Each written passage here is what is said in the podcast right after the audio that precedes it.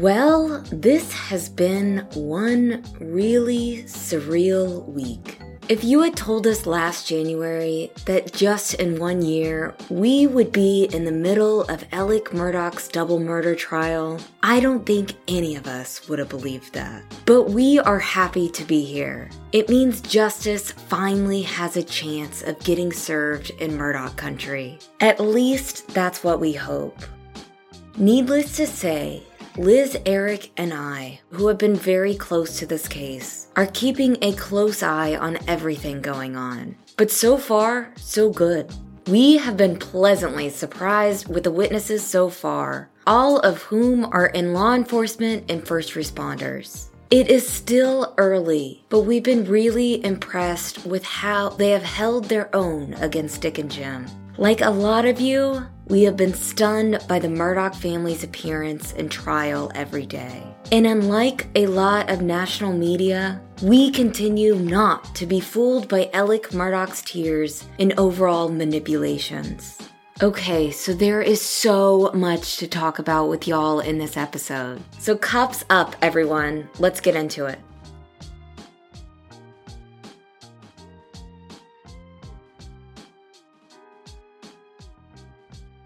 Well, guys, it's happening. It's been happening. We were just talking before we started recording now, but we were just talking about something I want to start with because it's really important. The three of us have been, like Eric, you said, knee deep in this for quite some time. And it's been a real lesson for us seeing how people have been responding who are new to this case or who haven't been following a- along quite as deeply as we have been. And Mandy, just what, what are some of the things that you're seeing out there that have astonished you or surprised you in any way, just as people are approaching this case for the first time?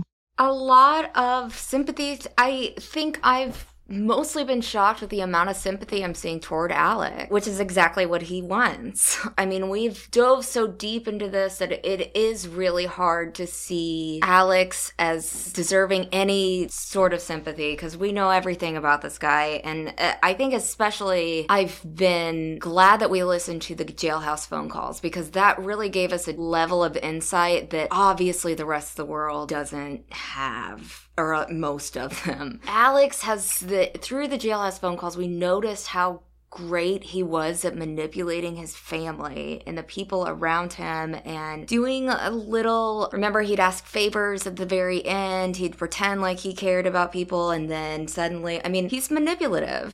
And so I see all those things when I see him. And when I see the tears go on and off, I see a narcissist, sociopath who is incapable of feeling, who's incapable of emotions like the rest of us. And I think it's all an act. And I, I just think it's stunning that the media keeps focusing in on his tears every single day and, oh, and his family supporting him and how he can't stand to listen to all of these things and the tears. And I just think it's crazy that they don't bother to say, but we never saw those tears before. And every other hearing, he wasn't he wasn't crying. It was a completely different Alex Murdaugh. But now that those tears benefit him, they are flowing every single day. And they turn off. They turn off and on. It's like a faucet.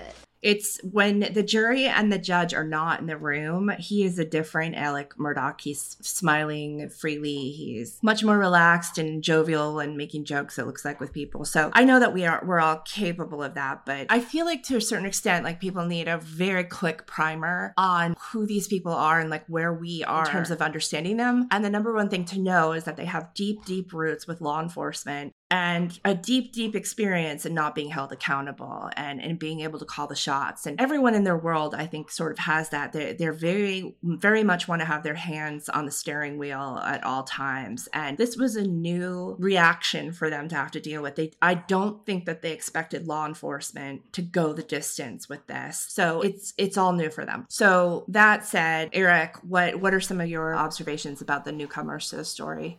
Well, welcome, guys. Cups up to our audience. You know, we've been in our own little sound chamber for the last year and a half, and our audience is so intelligent, and they've come along and, you know, offered some great insight. And so I think I'm seeing a trial in my eyes that I don't think the rest of the world is seeing. And I'm asking myself, am I being intellectually honest? One, because I have such bad feelings towards Alex. I think he's a despicable human being, a lawyer and everything, and he's a master manipulator because of all my knowledge about the financial crimes. And I I'm trying to look at it as a lawyer to say, yes, he's innocent until proven guilty. But I have so much baggage that I know of him, and then so much baggage of Dick. I'm trying to look at Dick objectively, and I'm having a difficult time. One, because of my bad feelings towards him. But two, I was appalled as a lawyer and a human when he stood up in front of the jury and said, I am honored to represent Alex Murdaugh. It wounded me deeply because I don't know any lawyer who could say he's honored to represent Alex. I get it at, from a standpoint of you're entitled to your innocence and everything that the law entitles you to. And Dick should have said and did say, I don't think he's guilty. But for another lawyer to say that he's honored to represent him after knowing he's a thief and stole from clients of ten million dollars, I think it's a slap in the face at our profession. At the same time, I am marveling a little bit at Dick because he is a seventy-four-year-old man and he's gone toe-to-toe. And I can't begin to tell you how exhausting it is to prepare for trial and sit there for eight hours a day and listen and be on your game. So it is impressive a seventy-four-year-old man is doing what he's doing. With that said, you know, I've been on a lot of television shows this past two weeks, and I'm getting bombarded, not only by the host, but it's usually a two to one on me because the national pundits are all for Dick. They're all for Alex. They're saying this is junk science, that the crime scene is totally blown. I mean, let me clear this up right now. Uh, voice recognition has been around forever. It's not junk science. G S R is not junk science. None of this is junk science. Phone mapping is not junk science. So that's dealing with that, because every defense lawyer is going to rip apart a crime scene. Every defense lawyer thinks it's junk science unless it's benefiting his client. And by the way, look at the expert witness list of Dick. He's got seven of those on there. So those seven are somehow not going to be junk science, but everyone that the state does. And a defense lawyer is going to rip apart a crime scene. Like I said to Geragos the other night, Mark, I've never seen you stand up in a court and say, you know what, I don't have any questions, Your Honor. The crime scene's perfect. They did everything right. They put the yellow tape down right. They took the footprints in clay. They took all the photographs. If they took one hundred photographs, Dick is going to say they should have taken one hundred fifty. If they had the tape at fifty yards, Dick is going to say it's seventy-five. And it's because a crime scene is an art. It's not a science. It's a little bit of both. And then the only other thing I'll say, and then I'll stop, is I think I'm so impressed with the professionalism and competence and confidence of these state witnesses. These women are powerhouses, okay? I had my own prejudice or my own forethought of, well, is Colleton County going to be a real, are they going to portray themselves well in front of the national audience? I am pleasantly surprised, and I was wrong. These women are credentialed, they're experienced, they're just the facts, they're not slanting anything, and they're poised. And I think the state looks great to the rest of the nation until I go on television, and then all of a sudden we look, everybody says we're a banana republic.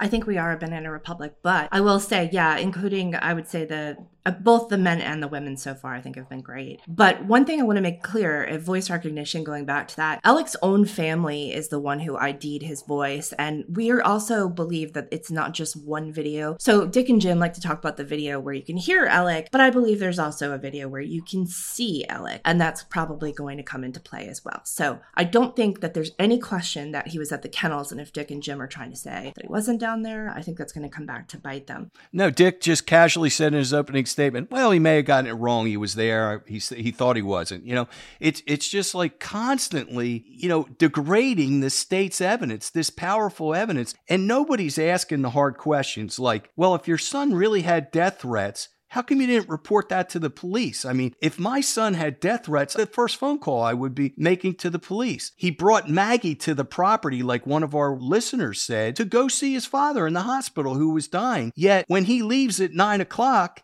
he doesn't take a left turn to go to the kennels to pick Maggie up. And oh, by the way, he's not going to see his dad. He went to see his mom. So nobody's pointing to the vast, dramatic inconsistencies of their case. Except for us. Except for us and our listeners.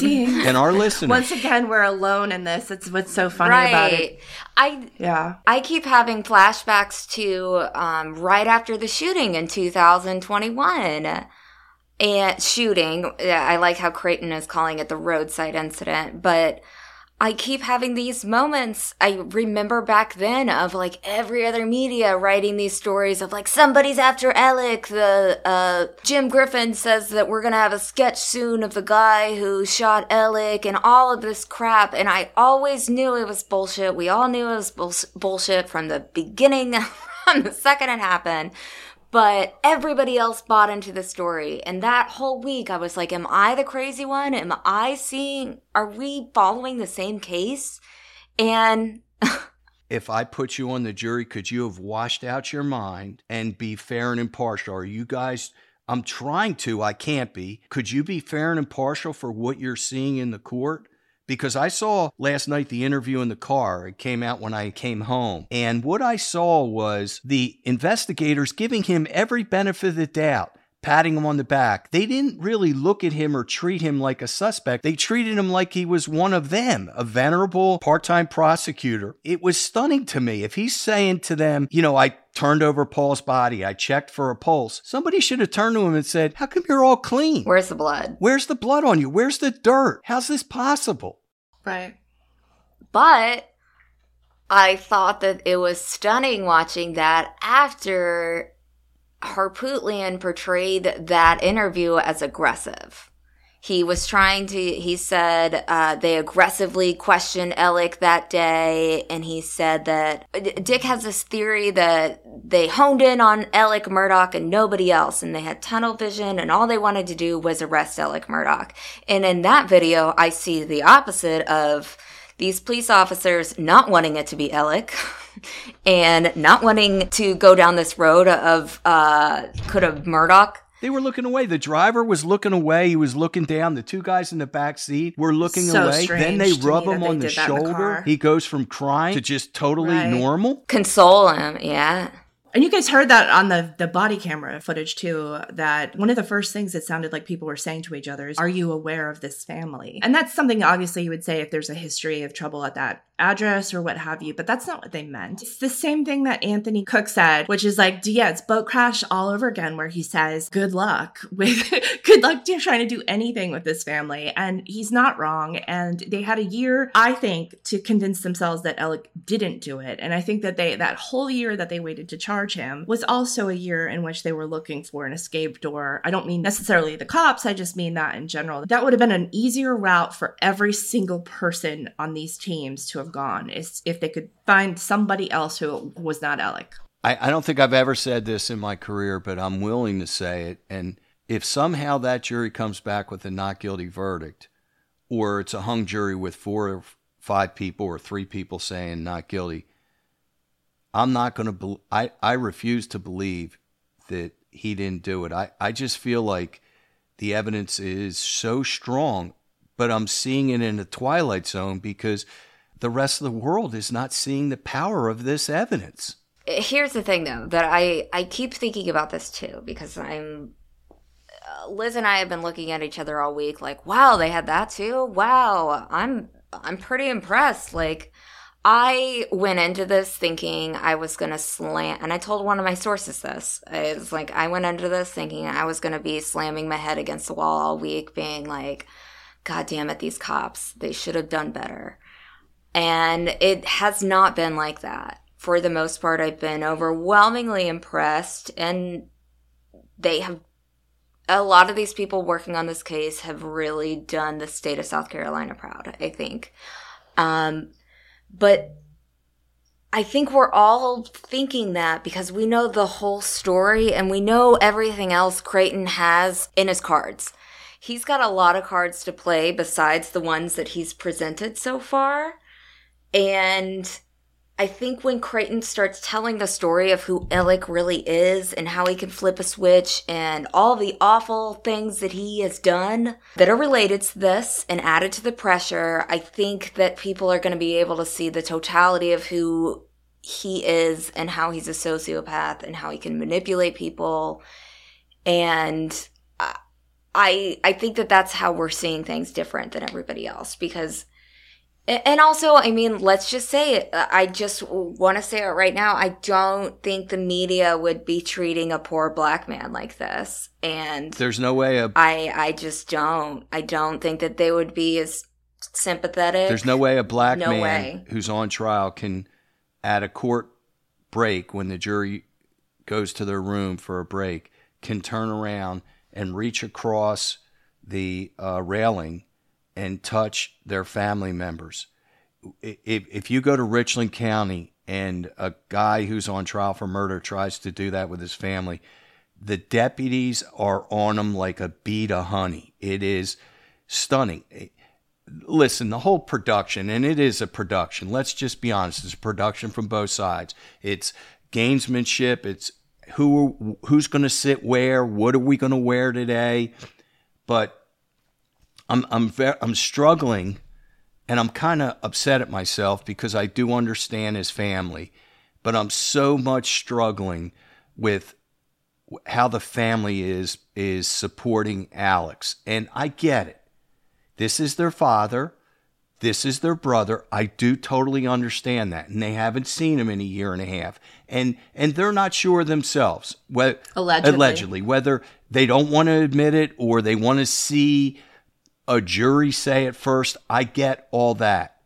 But the state of South Carolina has spent hundreds of thousands of dollars, if not a million dollars, because you've had a grand jury for ten months, and they've they've charged Alex nine hundred ninety-nine years worth of stuff, ninety-nine criminal charges, income tax, you name it. And then this murder case, and you see how much they are putting into it. And for the door to open and those family members to sit directly behind where Alex is sitting, for the camera to be on them and him, it sends such a strong signal to the jury. Wow, his family knows so much more than we do. And if they know more than we do and they're sitting behind him, then he must be innocent. I'm really worried about how powerful that will affect the jurors, because nobody, nobody's sitting on the state. I'm not saying that Buster needs to go back and forth, but Buster could sit back, or some of the family members could sit back, but it's almost like they're part of the trial team.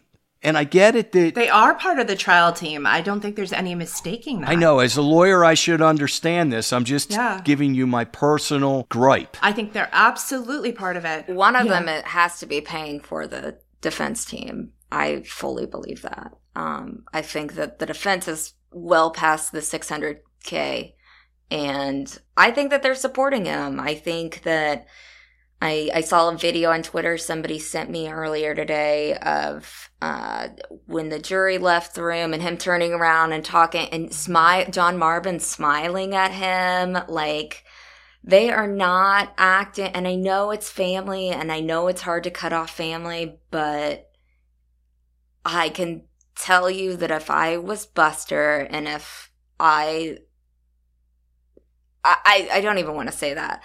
Um, if my dad was accused of a fourth of the things that Alec is accused of, with a lot of evidence to back it up, I would never talk to him ever again.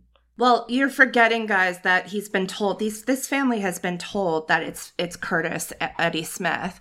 So I think the two filings that Dick and Jim made before the trial started, really pointing a very aggressive finger toward Eddie Smith, might also have achieved, not only did it achieve the headlines to get Eddie's name associated with their murders, but I think also it was a validation for the family so that they could have that cognitive dissonance and believe it was Cousin Eddie. And they have Dick and Jim who are telling them, it's not your father. It's not your father. And I, I think that that's probably, if you're looking to, if you're one of those people that wants to, let me see for myself. I don't want to, I don't want to judge him until I see the evidence myself. I think the evidence has been presented to them by two people, Dick and Jim, who are going to present it in a certain way, not an objective way, obviously. And they've probably assured this family he didn't do it. He's not the guy. So I think they can sit there with that perhaps lie in their head and it, it excuses them for that. But the second thing, yeah, I the the Eric, you had noticed that the family waited until the jury sat down on that first day that they filed into the courtroom. They they came in after the jury was seated, which, by the way, I don't think the rest of us would have that. No, the bailiff the bailiff stops us at the door. Yeah, I don't think so. They would st- right. They would not let us walk in late. But the, they wanted the jury to see that commotion, to see Alec's reaction. And it, that is something that we've been told by a very good source, that that is an actual tactic of that family throughout the ages in getting the uh, the story told, or the drama. They like that um, presentation of unity or what have you. So uh, in in some way, and I know this is so gross for me to say, because if he is innocent, God help, you know, the, I'm not even going to say it, if, if he is innocent, whatever. But that family right now is co-conspiring with him in a way. Right. They're co-conspirators. And, and that's sad for Maggie, and it's sad for Paul, that the truth of what happened to them might not be the accepted truth that emerges from this trial. And I, and then the other thing I want to mention is just, it is so hard for me to understand how people are not seeing what the New York Times called this ready explanation in all cases. He did it during the Salkehatchie shooting. Before he, the man's claiming to be shot in the head, and instead of being like, my head, he's talking about what he thinks, like the narrative of what happened to him, the thing he's been rehearsing in his brain. Uh, uh, I've been shot. Yeah, exactly. It was the, so it's the same with this. He did it with the nine one one operator. Right. He did it with the cop on the scene. He did it with the uh, the SLED officer or agent in the car. He has a, a rehearsed, ready-made story to present immediately to them. And that, to me, more than the tears and not tears, is more damning than anything. It is, it, you cannot predict how somebody's going to be in grief, especially when they see something as gruesome as this. But it is so strange to me that this man has already uh, formulated his alibi. Right. Yeah. Like for me, for me, um, I can get past um, Alex crying and not crying at the scene a little bit, because people in shock can do one of two things. For me, though, let's talk about, from the family standpoint, objectively, if you heard this evidence, shouldn't it affect you? One, if Alex said he was never at the dog kennels, now we know he's at the dog kennels six minutes before their phone goes dead. That's objective. That's something that they didn't know. Number two, it appears that he changed his clothes. That should be another objective fact sure that should start to sway. Number three, he's totally clean, totally clean, with no blood on him, no dirt, no nothing. And he said, I moved the body.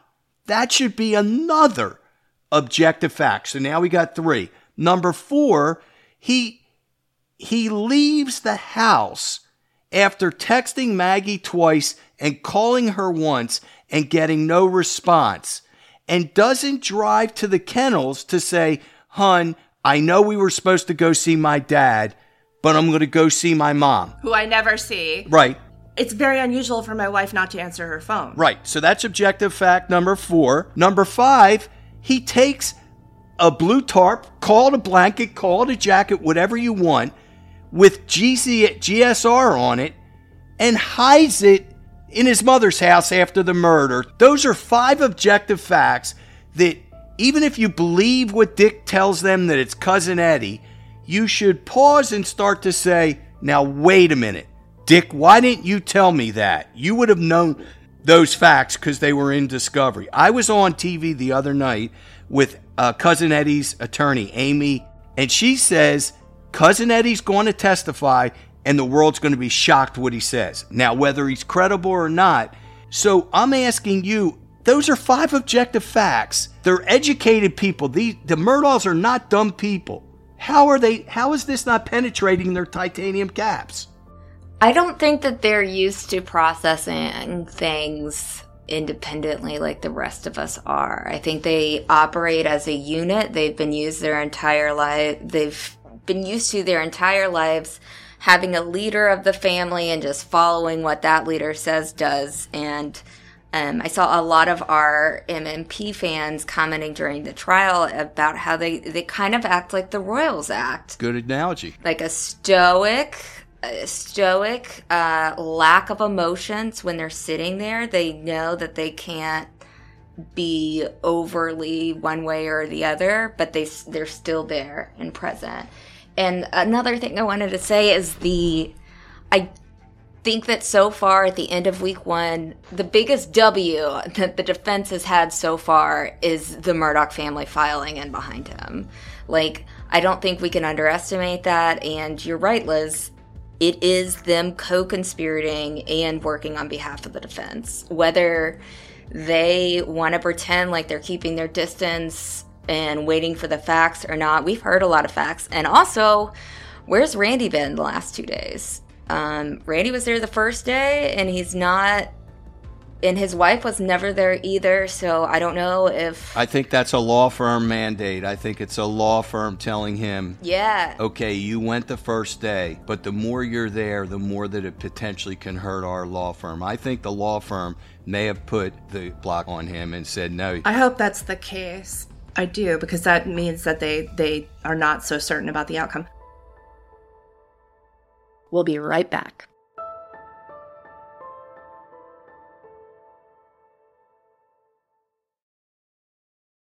Don't you think it is powerful for the defense that Alex was lawyered up, and I guess it was Danny Henderson, that's who he gave the name, so he had a lawyer. Why was he cooperating from June eighth on? Why would the family ever sit down with the police, give their phones up? Right. Any lawyer worth his weight in salt would tell the client, even if they were innocent, look, no good can come about. I agree. Unless you're given a proffer. No good could come about it because you're a, you're a potential target here. Absolutely. How do you view that? How do you view his willing participation, talking like he did, giving his phone, Buster giving his phone, John Mar- Marvin giving his phone, and Randolph, and then them sitting down and answering questions without a lawyer present? Um, that's amazing to me. I think it shows the power that the Murdaugh family is used to. They are used to, and they acted this way in the boat crash. They are used to being able to uh, face law enforcement, tell, give them a story, and that story is believed, bought, and that's that. They're not used to being challenged. They're not.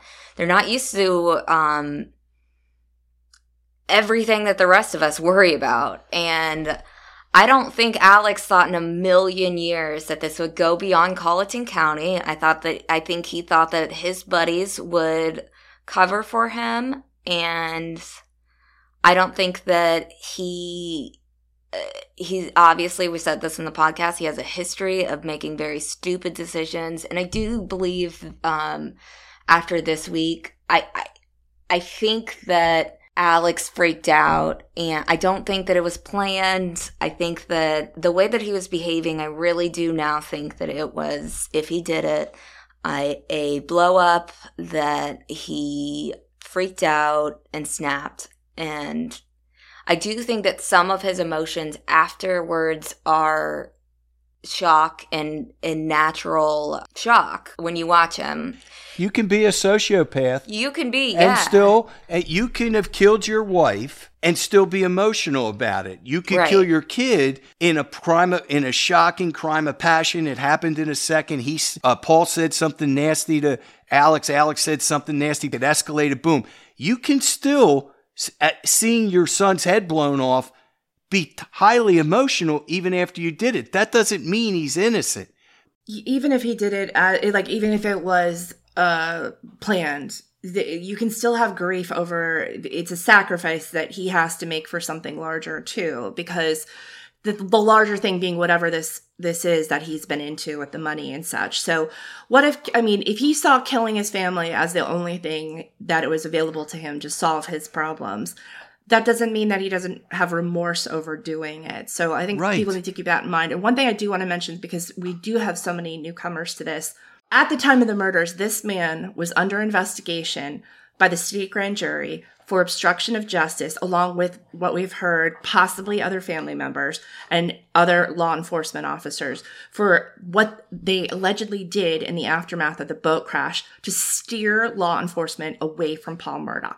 When the boat crash happened, Mandy and I knew going in that the fix was going to be in. If we did not have a focus on this case, if we did not call it out, if we did not continue to cover it, it would have been so much easier for them to not charge Paul. And that's where it was likely going. I also think we need to mention that this is a very loyal family. So it's actually no surprise that they're behind them. It does, does not surprise me any, uh, other than the fact that I think they should probably be a little bit embarrassed for themselves at this point and probably don't understand.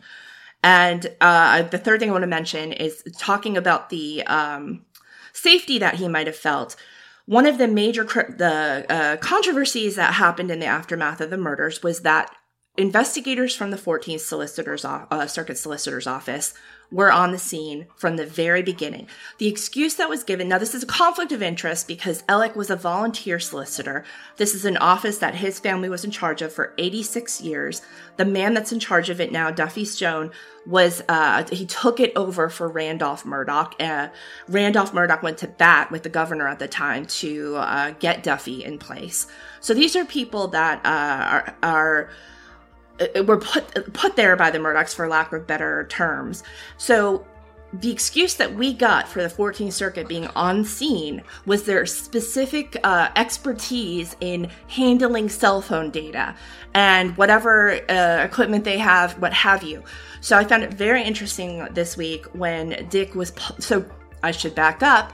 Duffy Stone, who is the solicitor for the fourteenth, is a protege of Dick Harpootlian. He he looks up to Har- Dick Harpootlian. Uh, this he worked for Dick Harpootlian, I believe, when Dick Harpootlian was a prosecutor. So Duffy Stone, his people are there for their phone expertise, and now we have questions about why the phones weren't handled in Faraday bags, why they weren't handled in a very specific, higher-level type protective bag that I would assume somebody with a lot of cell phone knowledge uh, would know about. So this is where I start to see things fall apart a little with the crime scene stuff. They want a messy crime scene. Uh, being lawyers, they know this. They want things, they want not clear answers. So I just want to make sure that all of that's mentioned for the newcomers, because this is what we're using. This is the information that we've been using to form our opinion, and that has uh, fueled our suspicion for years now.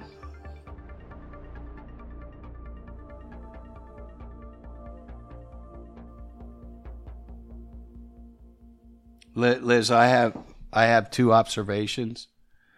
Um, the first is I think we cannot underestimate the power of him being confronted on the morning of the murders by his law firm and the effect that that had on Alex. We're only going on what Jeanne testified to at Russell Laffitte's trial. I have a feeling it was worse. I have a feeling that it wasn't just related to just the Chris Wilson matter.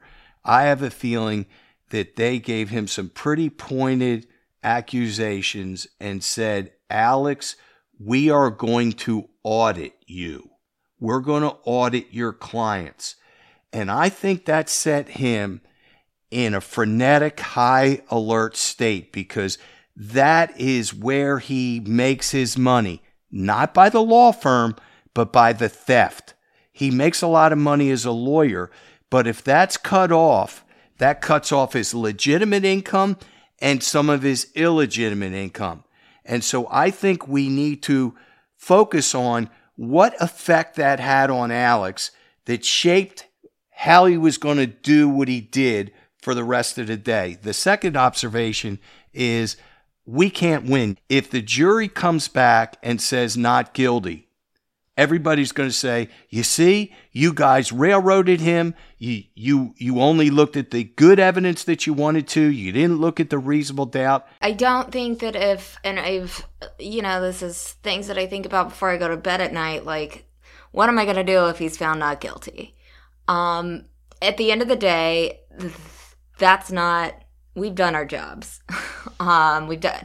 And two, if he is found not guilty, that just proves our point more that there are two systems of justice in the United States of America, and Alec got a lot of advantages that anybody else would not have gotten. And I, you cannot tell me that he, if he was anybody else, I think that this would have all played out a lot different. Most people don't get a million dollar defense behind them. Shouldn't they have brought a jury from somewhere else, though? I mean, I get the, I get the not changing the venue. I get that. So how does that work, Eric? Uh, because we've seen a lot of questions about that. How does a venue change for a criminal trial work? Either side could petition the court and say it's it's prejudicial to either case because the jury is too infected with either uh, knowing the defendant or that he cannot get a fair trial because of the amount of bad press. Usually a motion to change venue is made by the defendant. You know, somebody like Dylan Roof, there's nowhere he could go that somebody really wouldn't know about it. This is the same way. You know, we've already, we've brought juries in from other places many, many times in this state. I, I don't understand why the state did not make a motion to change venue. I just don't. Can I note a few things about the jury? Because, yeah, so we had, there was nine hundred people that were called up for this. three hundred showed up, which we're told is a normal ratio there. Each, so they were divided into four panels. Each panel was asked by the judge w- whether they had heard of this case. And ninety percent of each panel, the first panel, all of them stood up. But the rest of the panels, most of the panels, the the, jur- the potential jurors stood up. On this jury, though, what I'm seeing is, because I kept track of the ones that sat down, who said that they had not heard anything about this case. We have, uh, I believe it's six jurors uh, who said that they had never heard of this case. And then we have, I think it's one or two alternates. I'd have to look. But, and then there's one woman on the jury who said that she had heard of the case and had formed an opinion as to whether Ellick was guilty or innocent, but that she could put that aside to be impartial. You're kidding me. I'm not kidding. And Dick uh, did not strike that juror. So, of course, my antenna's up because I think it's really – and then there's one juror who is related to one of the two hundred fifty-five witnesses, and, he, and this juror, too, said, I can put that aside. So I think that when you're looking at the number of people – obviously, Dick and Jim are going to want people who hadn't heard of this case. I understand that. But when you look at how the lottery is pulled, how did that – so many of the people that – of the few people who said they didn't know anything about the case – end up toward the, the top of it because they only got through, I think, about maybe thirty, forty. I, I have to look to see how many jurors they got through in the striking phase.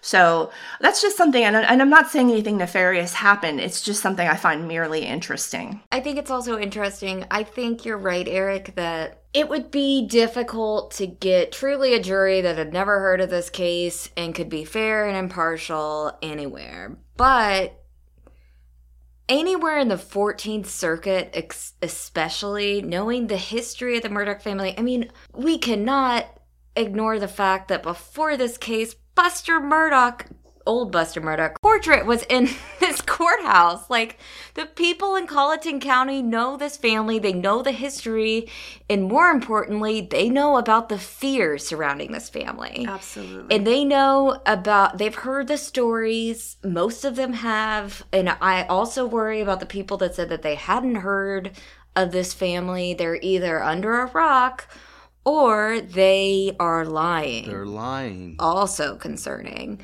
I just think it's risky as hell for the state to do this thing in Colleton. And I agree. Again, and it, it just makes the burden that much higher. So and if I you think, put them together, it's more of an advantage to Dick and Alex to be in Colleton County, right? Right, absolutely. Right, because it just adds to the chaos. They want any, they want any sort of thing that can advantage create, yeah, to their advantage, and that. That absolutely does. Um, the state, and I I also think as we're analyzing this case and seeing all these people saying, like, Dick's doing a great job, blah, blah, blah, and the, I'm not that impressed with the state. The state has such a bigger burden. Am I right, Eric? Like, they do. They, what Dick has to do they have to the entire ex- burden. Dick gets to stand up and say to the jury, he is innocent. He did not do it, And you better look at me in the eye and tell me that right now, because you just took an oath saying that you would follow the law, and the law says that he's innocent. So it's like these people automatically have to say, wait a minute, he didn't do it. Um, you know, also, the reason we have a justice system in our country, it's open to the public. I have a little bit of a gripe, and I got to be careful what I say here, but I'm a little bit peeved at the inability of the public, me and others, to be able to walk into that courthouse and sit in that trial. We're paying for it. And I feel like I'm trying to get into Fort Knox when I walk to that door. Okay, who are you with? I'm a lawyer. Okay, you got to be with somebody. Well, I'm the lawyer that, that broke open the, the Satterfield case. Okay, fine. I'm a witness for the state. I'm subpoenaed. Okay, that's not good enough. I'm with uh, Luna Shark Productions. Well, you guys only have one seat. I mean, it is ridiculous. I had a guy that just, I'm telling you, if I took six inches forward, he was going to hit me. I mean, this is the people's court. About the venue change, I, I think it would be very difficult for the state to argue a venue change without making accusations that they wouldn't be able to back up, because so much of um, the influence is, it, it's just a very intangible thing, but it's very knowable. And you would have to get people on the stand to testify about their influence, their, and this is not something that the people around here are going to be willing to do. So it it was a non-starter, in my opinion. But one thing that that's interesting, we've heard this question even more, I think, is people asking why Buster and John Marvin are allowed to be in the courtroom when they are on the witness list. But witnesses are allowed to attend this, right, Eric? Because nobody yeah. has sequestered them. Correct. Usually... Um, or has ordered a sequestration. Anyway. Just because somebody makes a motion to sequester witnesses doesn't mean a judge will grant it. However, a judge usually does grant it. For instance, in Russell Lafitte's trial, they the defense asked that the witnesses be sequestered, and Judge Gergel granted it, and all the witnesses... And explain what that means, to sequester a witness. It means that they cannot be in the courtroom until they testify, until they're called as a witness. It also means that, and he told them, I do not want somebody directly or indirectly telling you what's going on before you testify. In the Lafitte case. In the Lafitte case. So that's that's mm-hmm. a second level of sequestration. Right. It's one thing to tell a witness, you can't come to court until you testify. Then the second level that Judge Gergel did is, not only can you not come to court, but I don't want you talking to anybody directly or indirectly that can tell you what's going on, so that when you come in, you're lily white and fresh.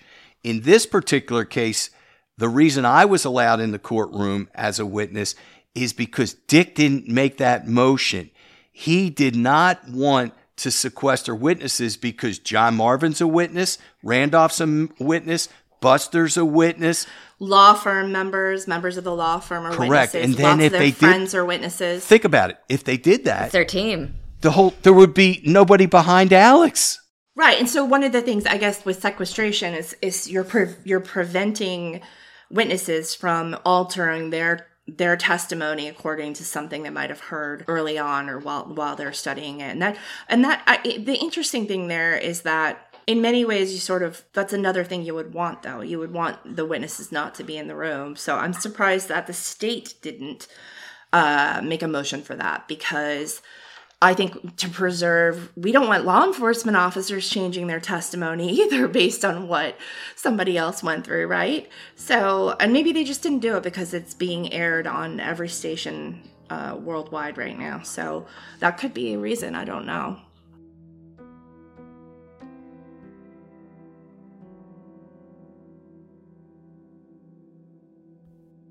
Can we mention something? So, because I think there's a lot, I, I, and I hope the jury is not confused by this.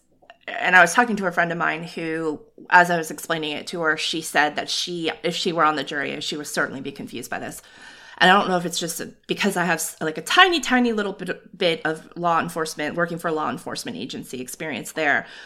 But the first witnesses from, uh, especially from when we're talking about the Colleton County Sheriff's Office witnesses, These were people who arrived on the scene first. So Dick and Jim, of course, are asking them questions that are beyond their level of involvement in the case. And Dick and Jim obviously know this, but they're doing it. It's very, it's designed to make it look like these guys screwed up the crime scene. So asking a road deputy whether he tested the drain in Maggie's, in the, the Murdaugh's house for blood, and it's just to elicit that answer, well, no, that's not what I do. That's not, well, do you know if it was tested? Well, no, I don't know. So I think you got a lot of that with the tire tread, the footprint, especially with the first, I would say, three or four witnesses perhaps. So obviously we're getting into the SLED witnesses now, so there's going to be a little bit more of an expertise, but they're doing the same thing to them as well, which is they're asking them questions beyond the scope of what their role was. was in the case, just to make it look like these people didn't do their job and, and they're all over the place. And un- unfortunately, I, I feel like that is having some effect on people. I wouldn't say it's necessarily working, but I don't think that people understand that.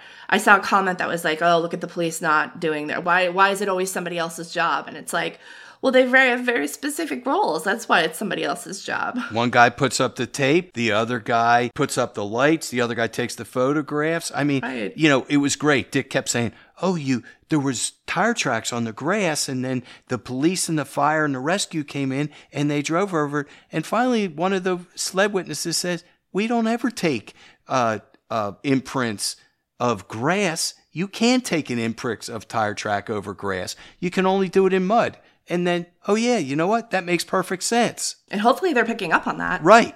Yeah, and I think that goes back to Dick's job is just so much easier than Creighton's. I'm sorry, but, like, he can just sit there all day and confuse people and ask questions that are irrelevant and stupid and just bore you and... Obfuscate. Obfuscate.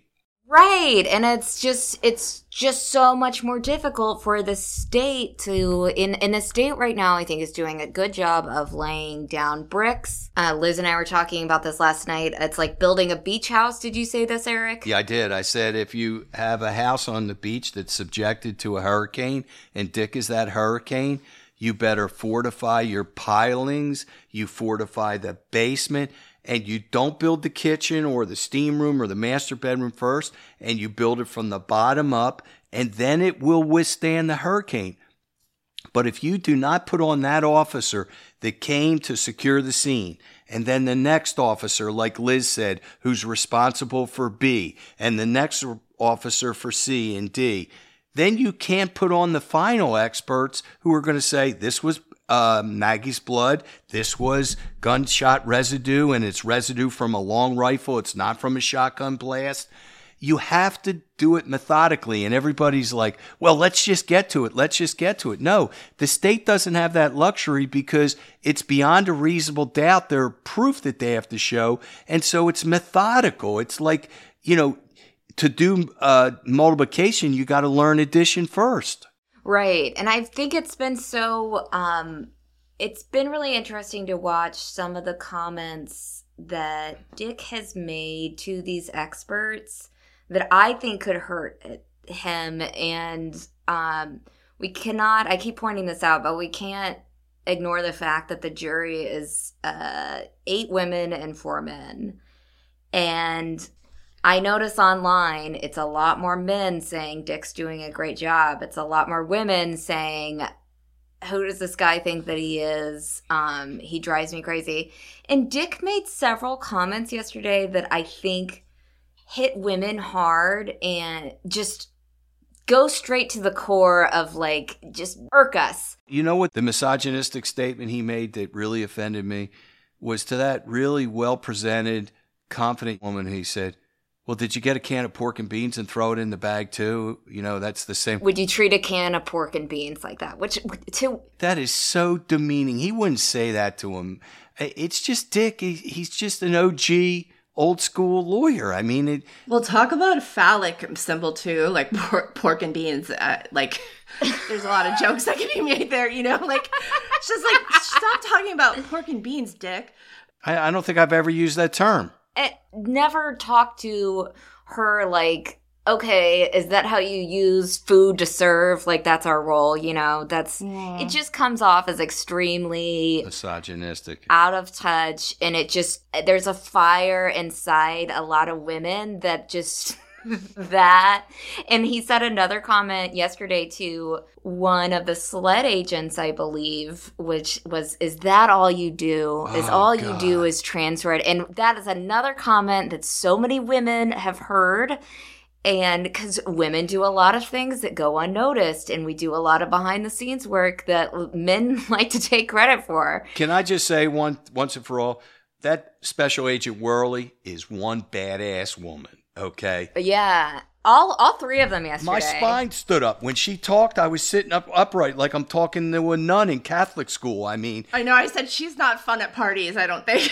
I don't think she... That woman is in, unflappable. Right. Did you and notice I, uh, Jim asked Laura Rutland, the detective, he, because she said the reason she got into police work was because she was sort of a true crime nut. Yes, C S I girl. Which a lot of people are. And for Jim to mock her, he mocked her for that. He like did. At, at one point, it's like, wasn't good. You're also probably mocking most of the jury. I think, again, the good old boys underestimated them. I think that they, they went into it saying all these comments that they thought would um, shut them down, but did the opposite. My favorite was the pork and beans comment when Dick said, is that how you would handle pork and beans? And then the SLED agent said, if the pork and beans were evidence, I would handle it like this. And just like so quick. Yeah. And like, boom, just right back yeah, at you. Yeah. And I'm watching all these women react to it like, yeah. And I could just picture women in the jury because, I mean, when men talk to us like that, it is so aggravating because we've worked so hard. Well, especially in that field. They're a minority in law enforcement, so it's uh, already they're having to deal with that kind of stuff and being underestimated. Right. Somebody said on Twitter today, like something about, why are you guys so impressed by the fact that they're females? And it's not, I mean, they would be impressive regardless, but what I'm impressed by and proud of is that it's it's rare in any case to see three female law enforcement officers in a row like that, because I don't know the statistics, but I know it's not fifty-fifty in law enforcement or anywhere near it. And we'll be right back.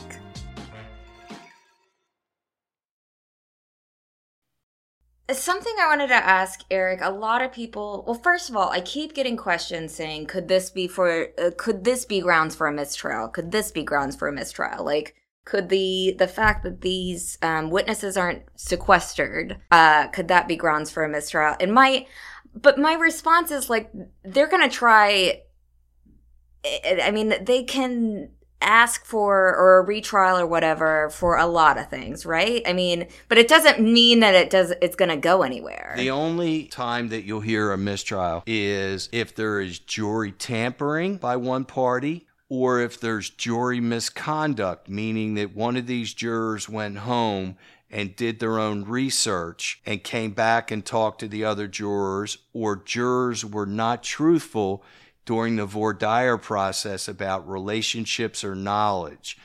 That is usually a real fertile ground for a mistrial. The other grounds for a mistrial are evidentiary based. If the judge told Dick or Creighton not to get into a subject and they opened it up like, um, you know, something that would be um, against Alex's interest, that Alex, you know, uh, grabbed the shotgun and fired it over somebody's head like um, like ten months ago or, you know, before the murders happened. And somebody blurted that out and the judge ruled that out. That could be grounds for a mistrial. But nothing so far has been grounds of a, uh, for a mistrial. There's no juror misconduct. Nobody's tampered with the jury. And I misspoke. Uh, I think a lot of people are asked like grounds for an appeal, which that's a different thing. But I, I oh, but right. that that is interesting about the mistrial. And and the other thing that I keep getting questions about that I wanted to ask you, Eric, um, as Worley yesterday was handling a lot of evidence. She didn't have gloves on, and a lot of people right. were freaking out. Why don't they have gloves? Could that be – could that work for the defense somehow? What do you think about that? I think they're smart enough because she had gloves when she pulled out the shoes. Right. Paul's, she, Paul's shoes. shoes but yeah. She didn't have the gloves on the seatbelts, and we were all freaking out, and everybody on right. there on our, our, our feed was um, asking these questions.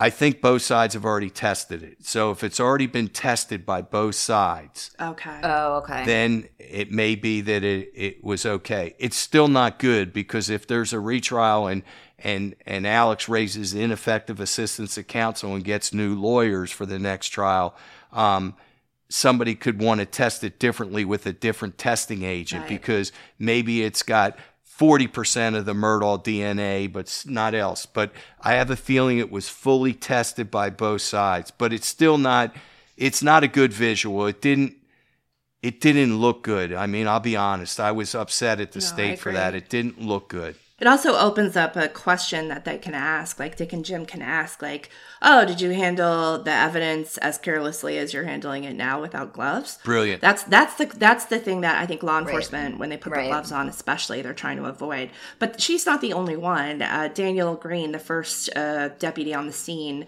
held... Yeah, he didn't use gloves when he was holding the uh, shotgun. Mm-hmm. The shotgun. Which is important, right, because... Yeah, but so many people have held, held I totally that. understand that. It's just in that moment, I think you don't want to give the defense an opportunity to say in front of the jury, did you did you handle it this way then too? Or And it's the visual. You know, you saw them without touch, touching everything. and It, it lends credence to Dick's narrative that there yeah. was less than a professional...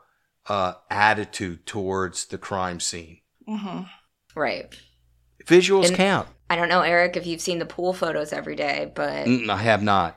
So many of them every single day are uh, zoomed in on Alec and his tears. Uh, and yeah, I mean, the one I've, on his nose. Image is everything, and it's really been stunning to me how...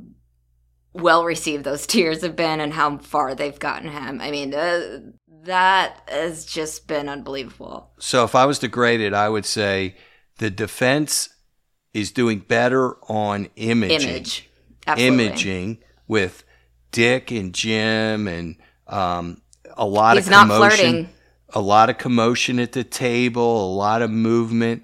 Uh, the state is very professional. There's not a lot of commotion at their table. I think they're definitely winning the defense on the uh, T V.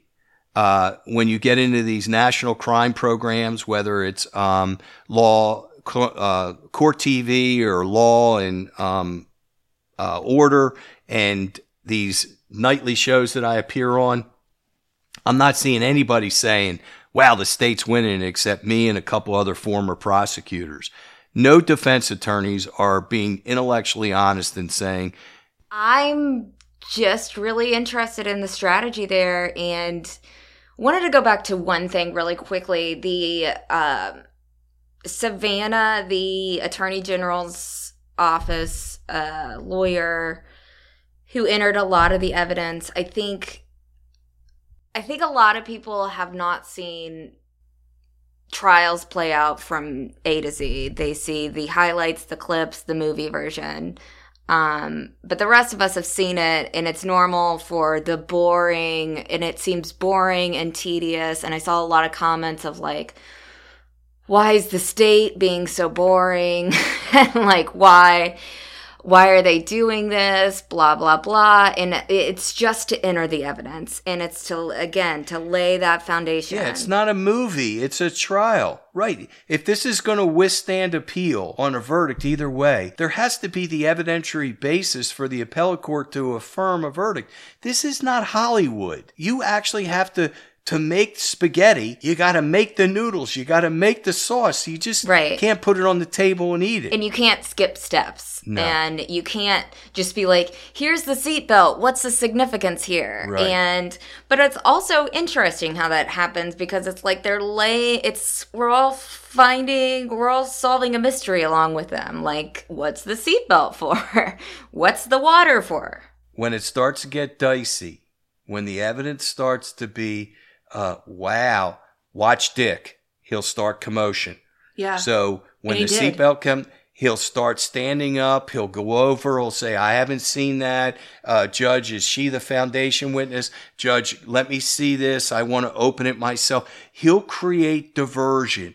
If, like you said, it was like a two thousand thirteen interview you saw, Liz. I didn't see that of Dick, or there was a two thousand thirteen interview where he said, I create diversion in the courtroom and, and get the jury's attention away. Watch when this evidence starts to get really close to Alex's bone. Watch Dick create diversion. You know what, Eric? Let's just read. We can read a little, a little bit of that, actually. It was a, it was in uh, it was November two thousand thirteen. We've quoted it several times on the show, but okay. Maybe we should share this with people. So here's tip number one. Pick a jury not based only on your client's profile, but also yours. If the jury hates you, they usually won't like your client. So that goes back to what he said to the jury, which is, you might not like me, I might offend you, don't take that out on Alec. Right. This has caused me to gravitate toward unattractive people on juries. They don't feel threatened by me, as if he's some handsome devil, and aren't disdainful like attractive people. Tip number two, never suffer a misstatement of the facts by opposing counsel in opening statements.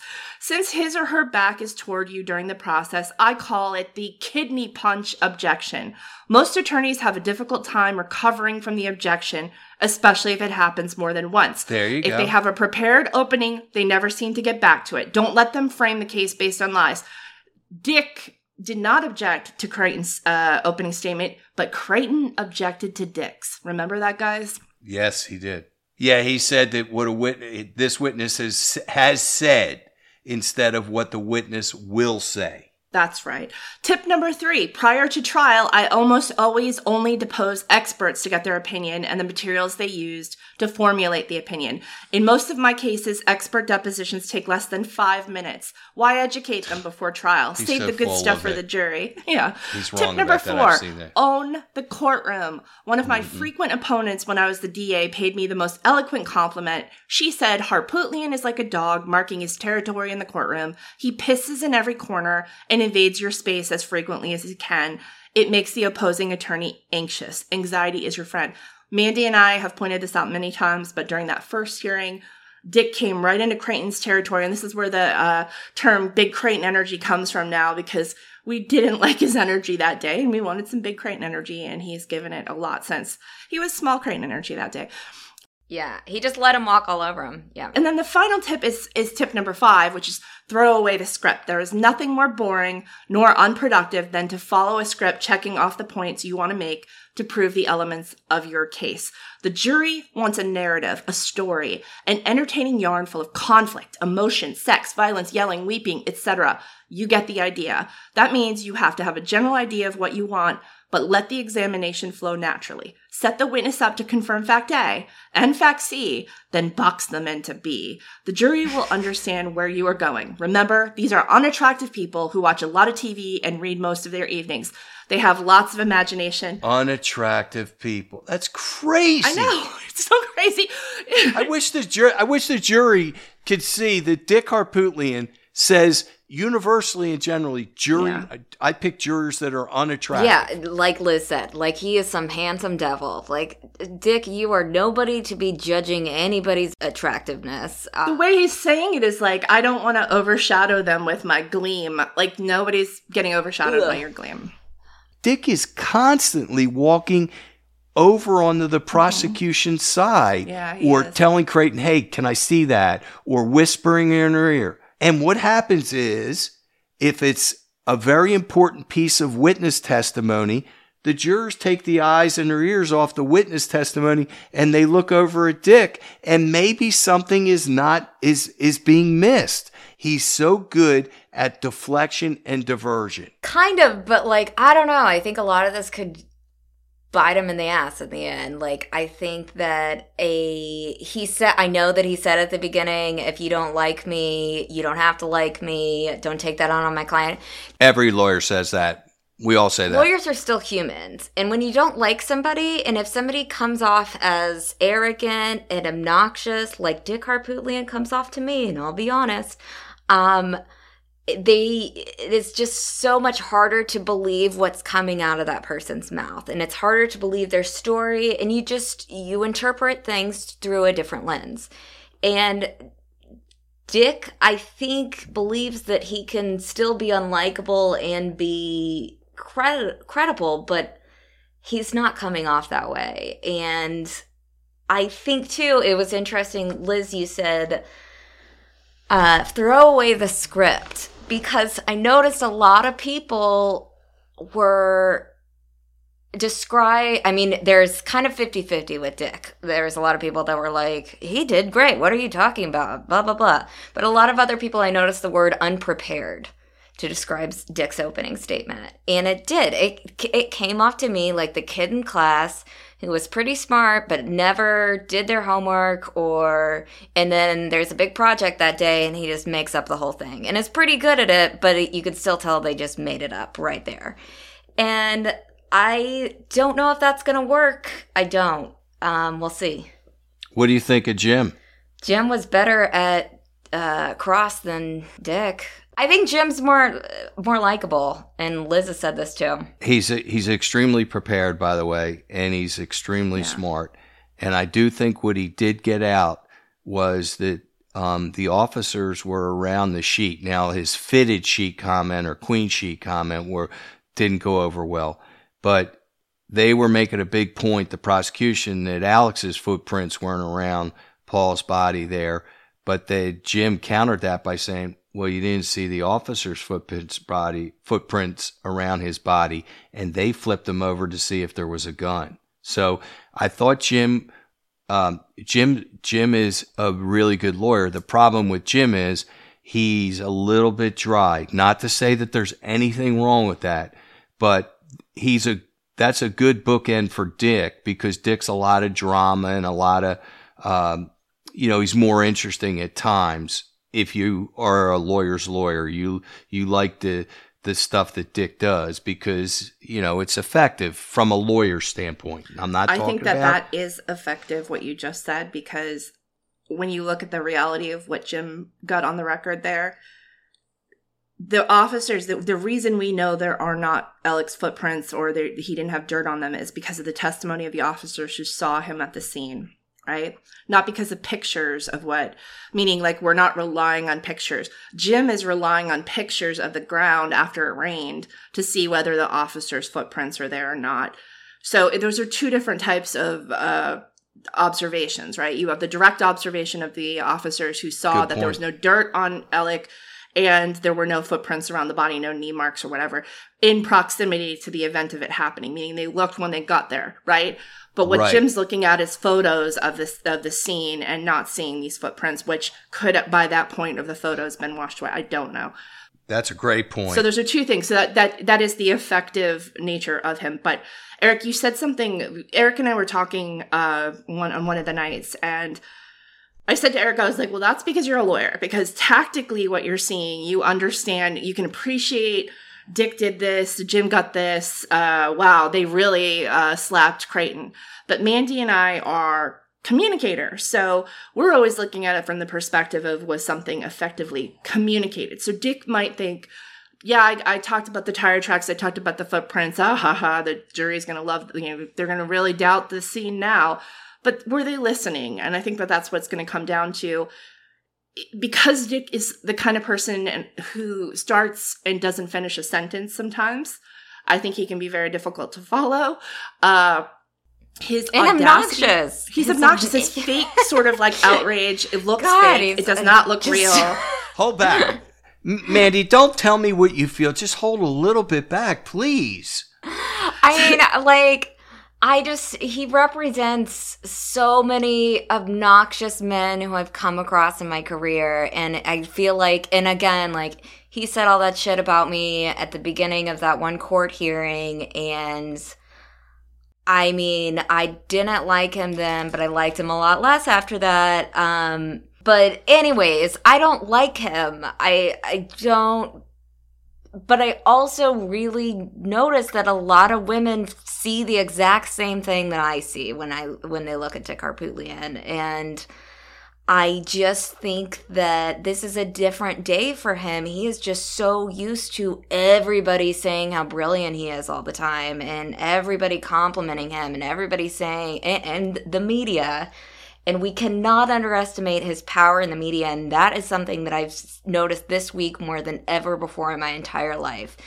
Dick knows how to get good headlines and get good images and manipulate the media so they work just exactly for him. And they have no idea that they're, what they're doing for him, I don't think. I think that they think that they're being fair and impartial, but they're not. A lot of them are working for him, and they don't even know it. They're so tickled by him. They think he's so cool or something. But oh, they think they're they think he's hilarious. Like, his attention means something. So we talked about um, Dick creating these sort of smoke screens when he sees, when it, they start to mention evidence that might be troublesome for them. So what are what are some of the points? I know one of the The ones is the water, the pool of water that was near to, I suppose, where Paul was found. And there's, I saw from a picture that there's a hose.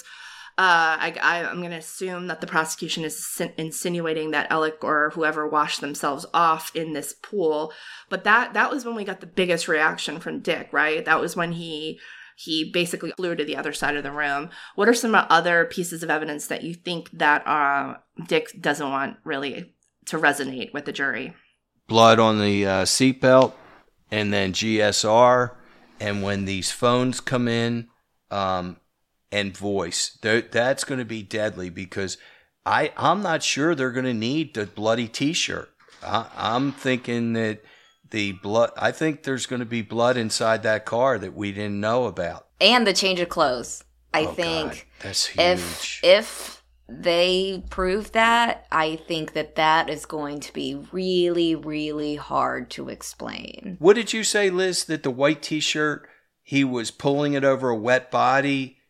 Did you tell, did I see you say that? Like down by his belly button, like he had the white T-shirt on when the cops came and it was smooth up top and it was...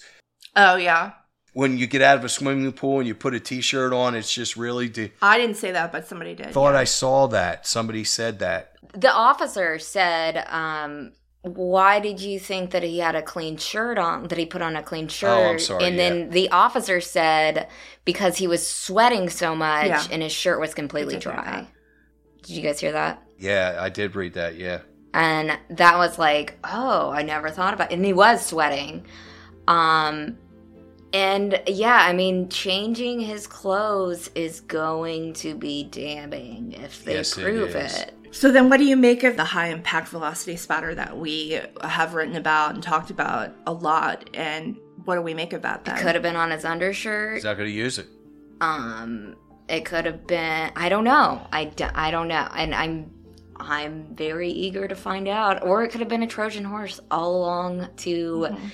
mislead everybody that this was the biggest piece of evidence and have the defense be um, put blood spatter on the top of their list of evidence to knock yeah. down, and then the state's like, oh, we got G S R, we got this, we got that.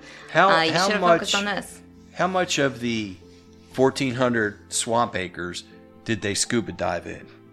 All of them. I mean. Did they really? They say they did, but. I, I mean, I've... Uh, I was back there, I was back there, guys, and I'm telling you, it's some tough stuff to navigate with the roots of these these cypress trees and, and that. But I will tell you about the kennels. I was at the kennels. The kennels have a trough in front and in back, so where you hose them down, the water and the poop go in the trough, and it's angled towards a drain.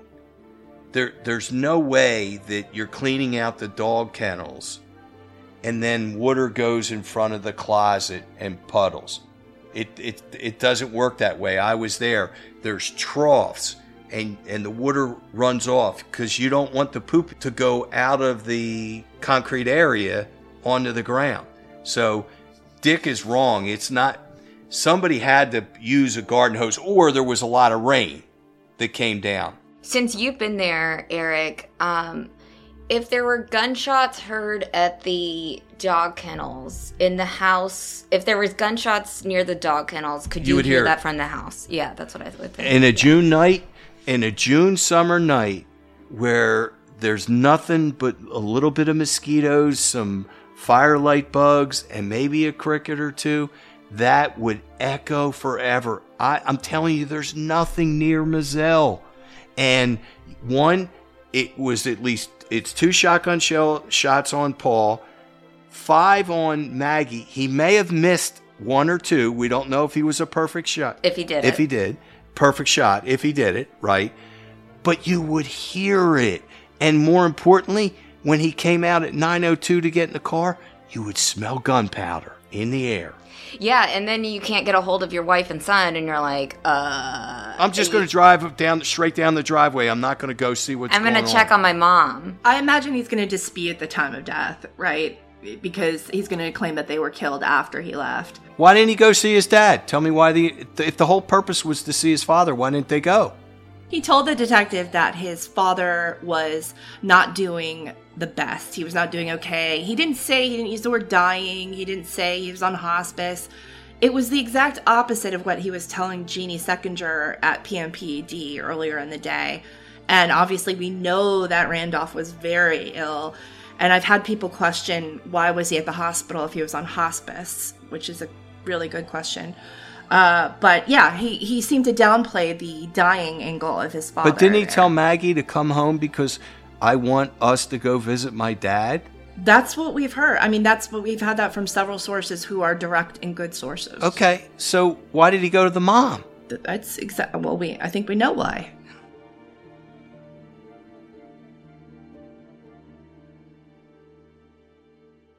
I think one of my favorite parts of the trial is communicating with all of our fans. Um, yeah, that was awesome. It's just been really cool. Um, there's been so many different people that have made comments that have made my day, and it's really great. I, I mean, I feel like we're doing something so different and so new and unique the way that we're covering this. I love our little lunchtime yeah. chats with people. So please, please, please subscribe and support us, and hit the subscribe button on the feed of Cup of Justice, which is new and fresh and super exciting.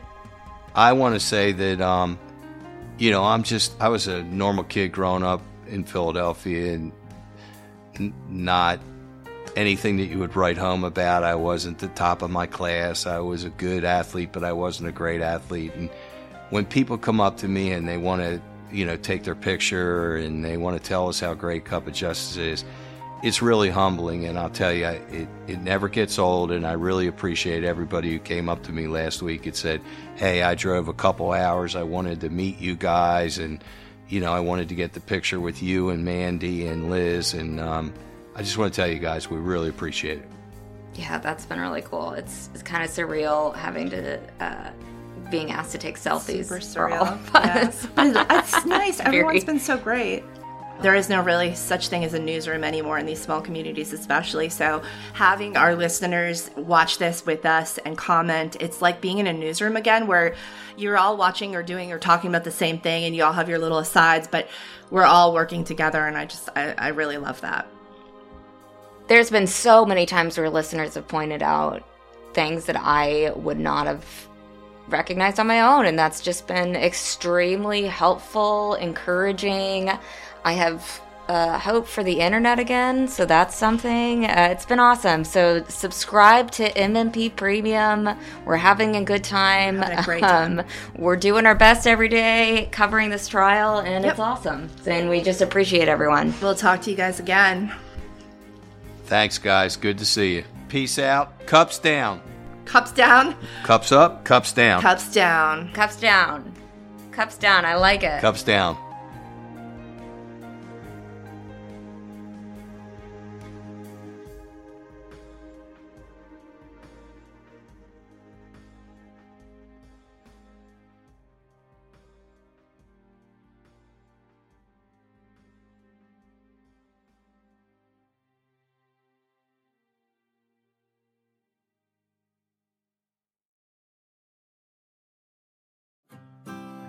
This Cup of Justice bonus episode of the Murdaugh Murders Podcast is created and hosted by me, Mandy Matney, with co-host Liz Farrell, our executive editor, and Eric Bland, attorney at law, a k a the jackhammer of justice. From Luna Shark Productions.